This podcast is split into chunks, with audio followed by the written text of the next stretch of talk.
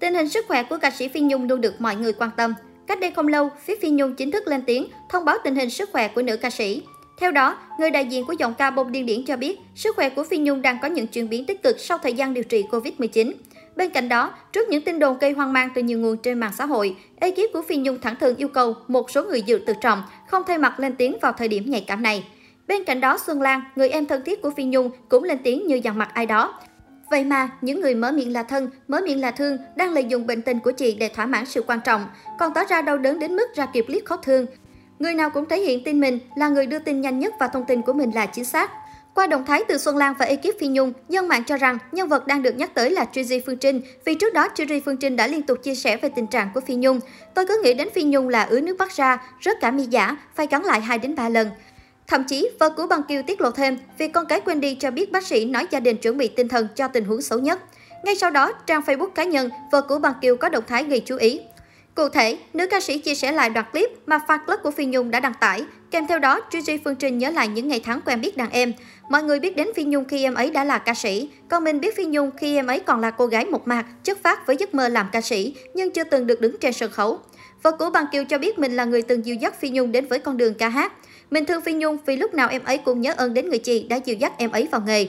Mặc dù năm lần bảy lượt mình nói với Phi Nhung là em đã trả ơn cho chị hết rồi. Khi ấy, em nhận nuôi biết bao nhiêu đứa trẻ mồ côi, một việc mà chị không làm được.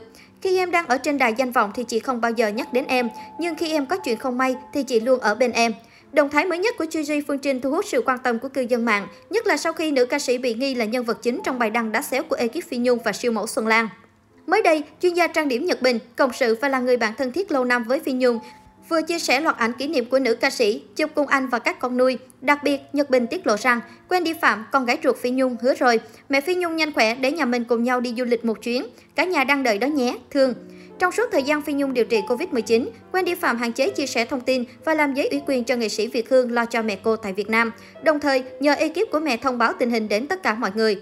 Do đang sinh sống và làm việc ở Mỹ, Wendy Phạm chỉ có thể hỏi han tình trạng sức khỏe của mẹ qua người thân.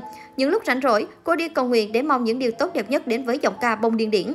Tháng 8 năm 2021, Phi Nhung phát hiện mắc Covid-19. Khi sức khỏe không đảm bảo để tự cách ly ở nhà, cô được đưa vào bệnh viện Gia An 115, thành phố Hồ Chí Minh để điều trị từ ngày 19 tháng 8. Một tuần sau đó, bệnh của Phi Nhung chuyển biến nặng và ngay lập tức cô được chuyển sang bệnh viện Chợ Rẫy, thành phố Hồ Chí Minh vào tối 26 tháng 8 để cấp cứu.